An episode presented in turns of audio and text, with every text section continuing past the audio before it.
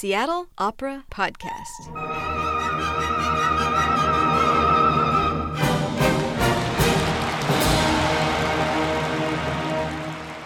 Hi, podcast listeners and opera lovers. This is Jonathan Dean, Seattle Opera dramaturg and worshiper of Giuseppe Verdi. Here today to give you a quick intro to Rigoletto. Please subscribe to our Seattle Opera podcast and rate and review us on iTunes or wherever you like to listen. You all know music from Rigoletto.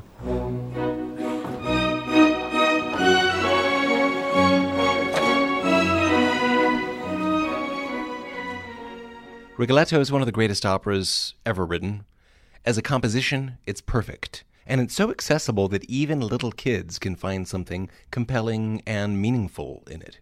I'm living proof of that because I first became completely obsessed with Rigoletto when I was eight or nine. I suppose what originally attracted me were the melodies. This opera is a never ending parade of catchy tunes. There's the very first number,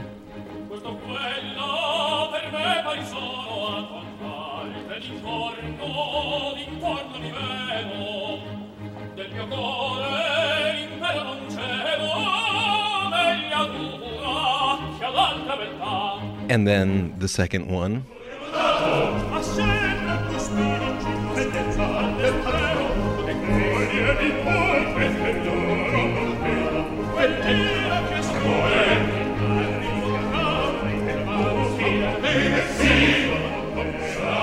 Here's the lively happy dance Rigoletto does when he comes home after a hard day's work at the palace, and it's time for Daddy Daughter Day.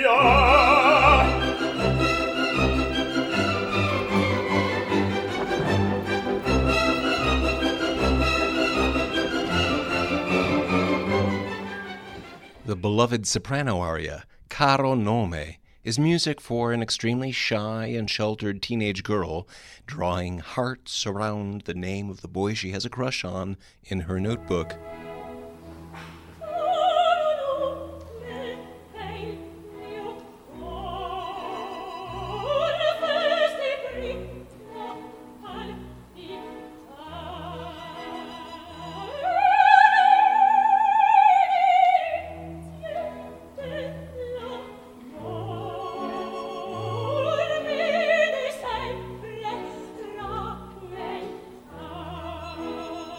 And here's a chorus of drunken frat boy dudes staggering across the street where they're planning an extremely vicious prank in the middle of the night.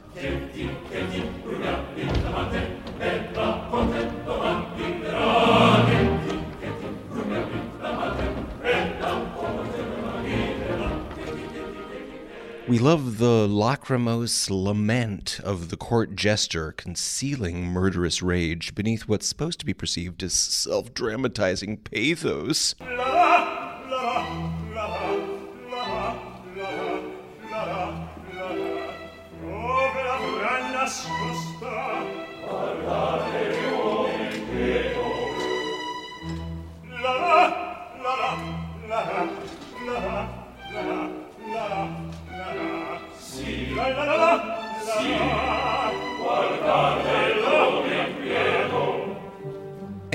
Let's not forget the sexy dance tune sung by the rich and attractive playboy who sings like a preening bird to attract a partner and make her want to mate with him.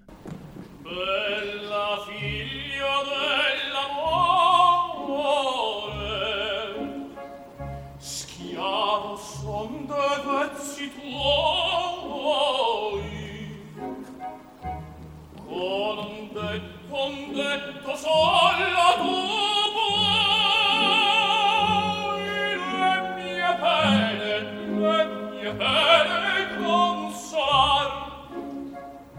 When I was a little kid, I suppose I was also just socially sophisticated enough to understand that there was something dangerous and illicit and excruciatingly awkward and painful, but also real, and therefore really important, about the drama, the tragedy at the center of Rigoletto. It's accessible to kids because it's playground politics, teasing and bullying and puffing yourself up by putting others down, an opera about vicious social hierarchy, and it's an opera about how destructive it is to split your life into shards, to become person A when you're with these people, but person B when you're with those people. Rigoletto started life as a play so politically liberal it was considered revolutionary propaganda and banned. The liberal politics become less central in the opera, but the sexual politics are even more clear. Rigoletto is an unbelievably brilliant, scathing tragedy about sexual politics. It's the tragedy of a society where men are given one set of instructions and women another a society that encourages female chastity and male promiscuity, where people say, with a wink, boys will be boys, but punish girls for cooperating with such boys. Our central character, Rigoletto, embodies this society. He's an older guy, tutor to a young man, and father to a young woman. He has this very tender, sweet relationship with his daughter. She's the apple of his eye, and he keeps her imprisoned in a sort of Rapunzel tower, so she'll always be chaste and sweet, an embodiment for him of purity and love.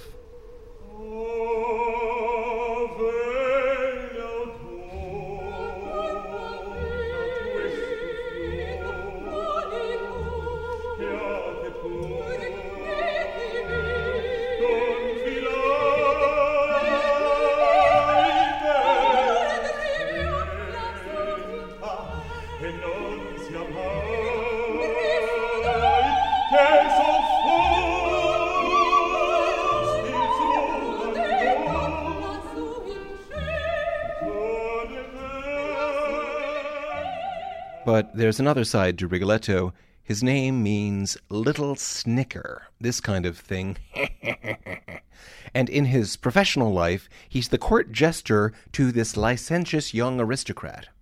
Rigoletto is paid to encourage the lad's wicked, wicked ways by helping him figure out how he can have any woman he desires, and then, as jester, savagely belittling and ridiculing anyone who objects. Here's Rigoletto, for instance, making fun of an old man who dares complain when Rigoletto's Duke ruins his daughter.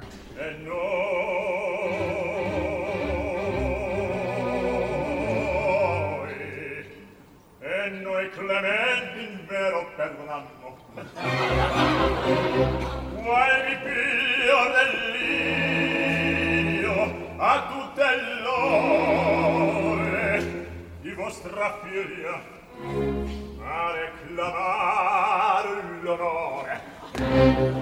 Rigoletto is someone who tries to have his cake and eat it too. He makes his living encouraging loose morals, normalizing and peddling promiscuity, and somehow he thinks he can keep his home life free of it reminds me of a recent article about Silicon Valley execs who forbid their children to use the very devices and programs they're getting rich designing and selling. Rigoletto has this sheltered daughter, our soprano, Gilda, who's almost too good to be true.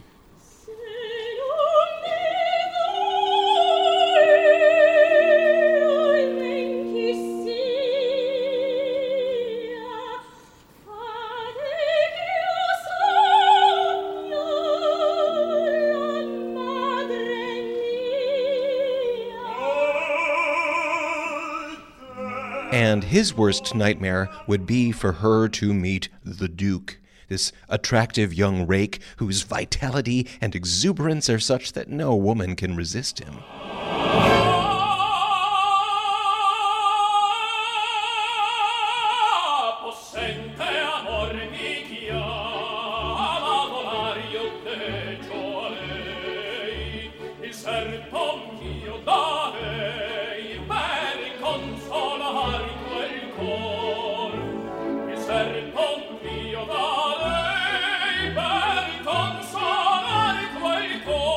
So, of course, that's exactly what happens. The Duke falls for Gilda and seduces her, aided and abetted by Rigoletto, who thinks another young woman is the target.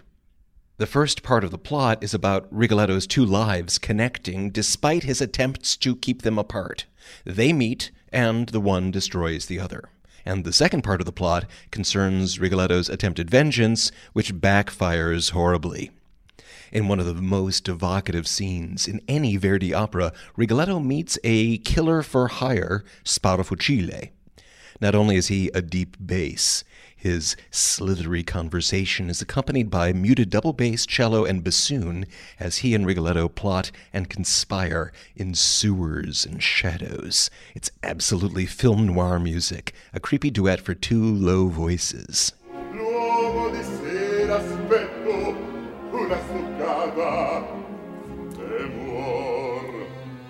e morirò e come in casa è facile aiutami a sorella.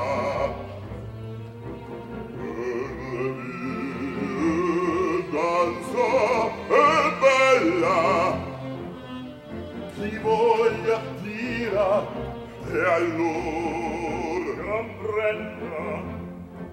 So Rigoletto hires Sparafucile to off the Duke as vengeance for ruining Rigoletto's daughter, the way he has ruined so many young women. Rigoletto's oath of vengeance is absolutely thrilling.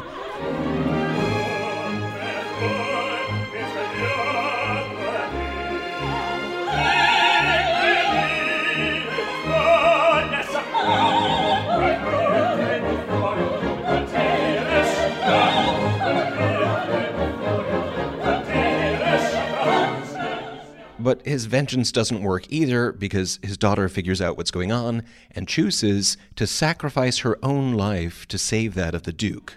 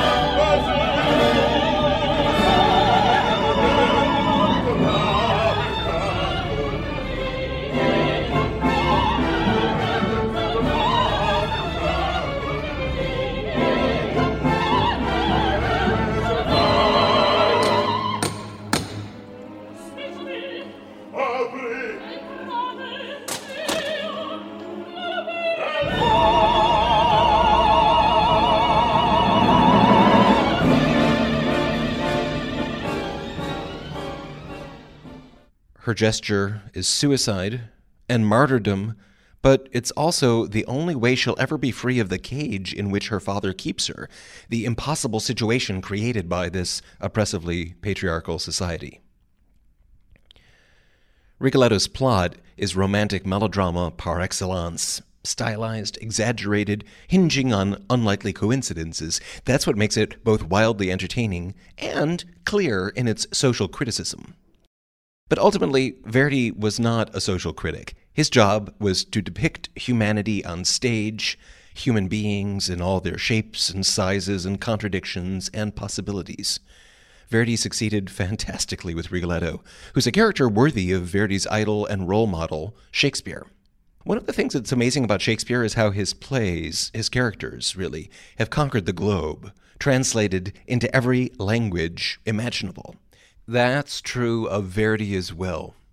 I've been writing the supertitles, that is, the translations projected above the stage, at Seattle Opera for several decades now, and I always feel a bit superfluous when we're doing Verdi.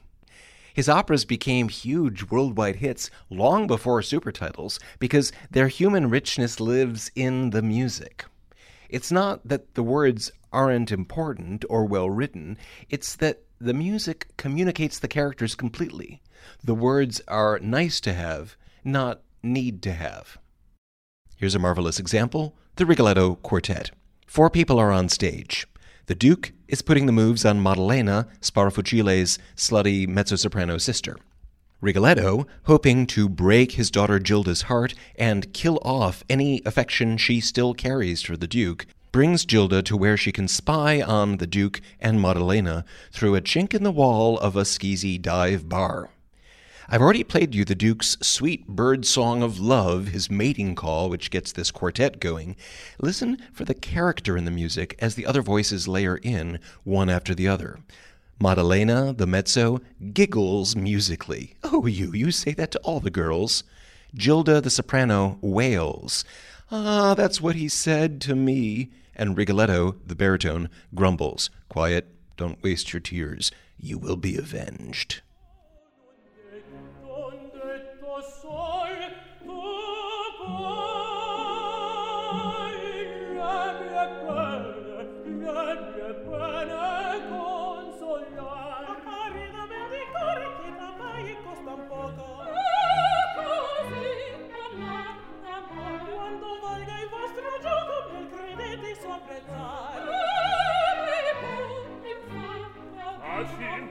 cantere non va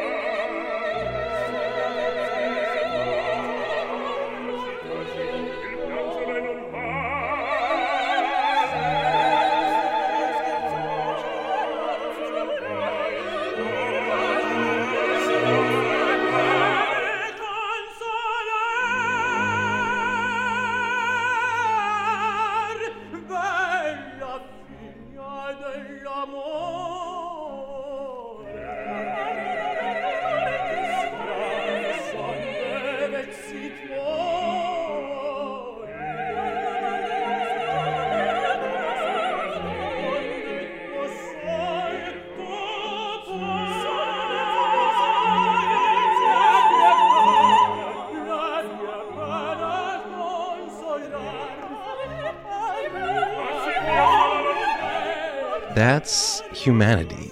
Human character transformed by Verdi's genius into terrific music. Thanks for listening to our Rigoletto 101 podcast. The Seattle Opera Podcast is a co production of Seattle Opera and King FM. Find more episodes at your favorite podcast provider or at seattleopera.org or king.org. Musical examples drawn from Seattle Opera's 2014 and 2004 archival recordings of Rigoletto, starring Francesco Demuro and Frank Lopardo as the Duke, Jennifer Zetlan and Norah Amsellem as Gilda, Hyung Yun, Kim Josephson, and Marco Vratogna as Rigoletto, Andrea Silvestrelli as Sparafucile, Sarah Larsen as Maddalena, and the chorus and orchestra of Seattle Opera conducted in 2004 by Edoardo Mueller and in 2014 by Riccardo Frizza excerpt from the quartet recorded at Meany Hall in 2013 at the Seattle Opera Young Artists Program Viva Verdi concert with Theo Lebow as the Duke, Deborah Nansteel as Maddalena, Dana Pundt as Gilda, and Hunter Enoch as Rigoletto, conducted by Brian Garman.